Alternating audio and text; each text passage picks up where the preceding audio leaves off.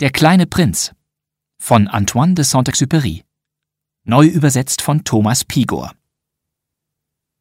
Der fünfte Planet war ziemlich seltsam. Er war der kleinste von allen. Er bot gerade mal Platz für eine Laterne und einen Oberlaternenanzünder. Als er den Planeten betrat, grüßte er den Oberlaternenanzünder höflich. »Guten Morgen. Warum haben Sie gerade Ihre Laterne ausgemacht?« »Vorschrift, guten Morgen«, antwortete der Oberlaternenanzünder. »Welche Vorschrift?« »Die Laterne auszumachen. Guten Abend.« Und er machte sie wieder an. »Warum haben Sie sie denn jetzt wieder angemacht?« »Vorschrift«, antwortete der Oberlaternenanzünder. »Verstehe ich nicht«, sagte der Prinz. »Da gibt's nichts zu verstehen«, sagte der Oberlaternenanzünder. »Vorschrift ist Vorschrift. Guten Morgen.« Und er löschte seine Laterne wieder. Dann wischte er sich mit einem rot-weiß karierten Taschentuch über die Stirn. »Ich habe einen völlig bescheuerten Beruf. Irgendwann war das alles mal sinnvoll. Ich machte die Laterne morgens an und abends wieder aus. Der Rest des Tages war Freizeit und der Rest der Nacht war zum Schlafen da.« »Und inzwischen hat sich die Vorschrift geändert?« »Die Vorschrift hat sich eben nicht geändert«, sagte der Oberlaternenanzünder. »Genau das ist das Problem. Der Planet hat sich Jahr für Jahr immer schneller gedreht. Aber die Vorschrift hat sich nicht geändert. Und jetzt? Und jetzt dreht er sich einmal in der Minute um sich selbst und ich habe keine Sekunde Ruhe. Ich mache einmal in der Minute aus und wieder an. Das ist ja witzig. Die Tage dauern bei dir eine Minute.« »Das ist überhaupt nicht witzig«, sagte der Oberlaternenanzünder. »Wir reden jetzt schon einen Monat miteinander.« »Einen Monat?« »Ja, dreißig Minuten sind dreißig Tage.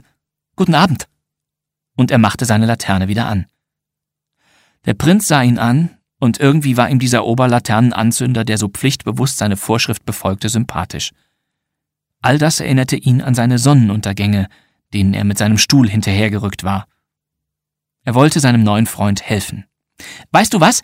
Ich hätte da eine Idee, wie du dich erholen könntest, wenn du magst.« »Mögen tät ich schon«, sagte der Oberlaternenanzünder. Man kann nämlich gleichzeitig pflichtbewusst und arbeitsscheu sein. Der Prinz fuhr fort. »Dein Planet ist so klein, man braucht gerade mal drei Schritte, um ihn zu umrunden. Wenn du langsam genug läufst, bleibst du immer in der Sonne. Immer wenn du dich erholen willst, tust du einen Schritt. Dann dauert der Tag so lange, wie du möchtest.« »Das bringt mich auch nicht weiter«, sagte der Oberlaternenanzünder. »Ich würde einfach für mein Leben gern mal richtig ausschlafen.« »Sieht nicht gut aus für dich«, sagte der Prinz. »Nein, sieht nicht gut aus für mich. Guten Morgen«, sagte der Oberlaternenanzünder und machte seine Laterne aus. Auf den würden die anderen, ob König, Gefallsüchtiger, Säufer oder Manager, nur von oben herabsehen, dachte sich der kleine Prinz auf seiner Weiterreise. Dabei ist er der Einzige, der mir nicht lächerlich vorkommt. Vielleicht deshalb, weil er der Einzige ist, bei dem es sich um etwas anderes dreht als um ihn selber.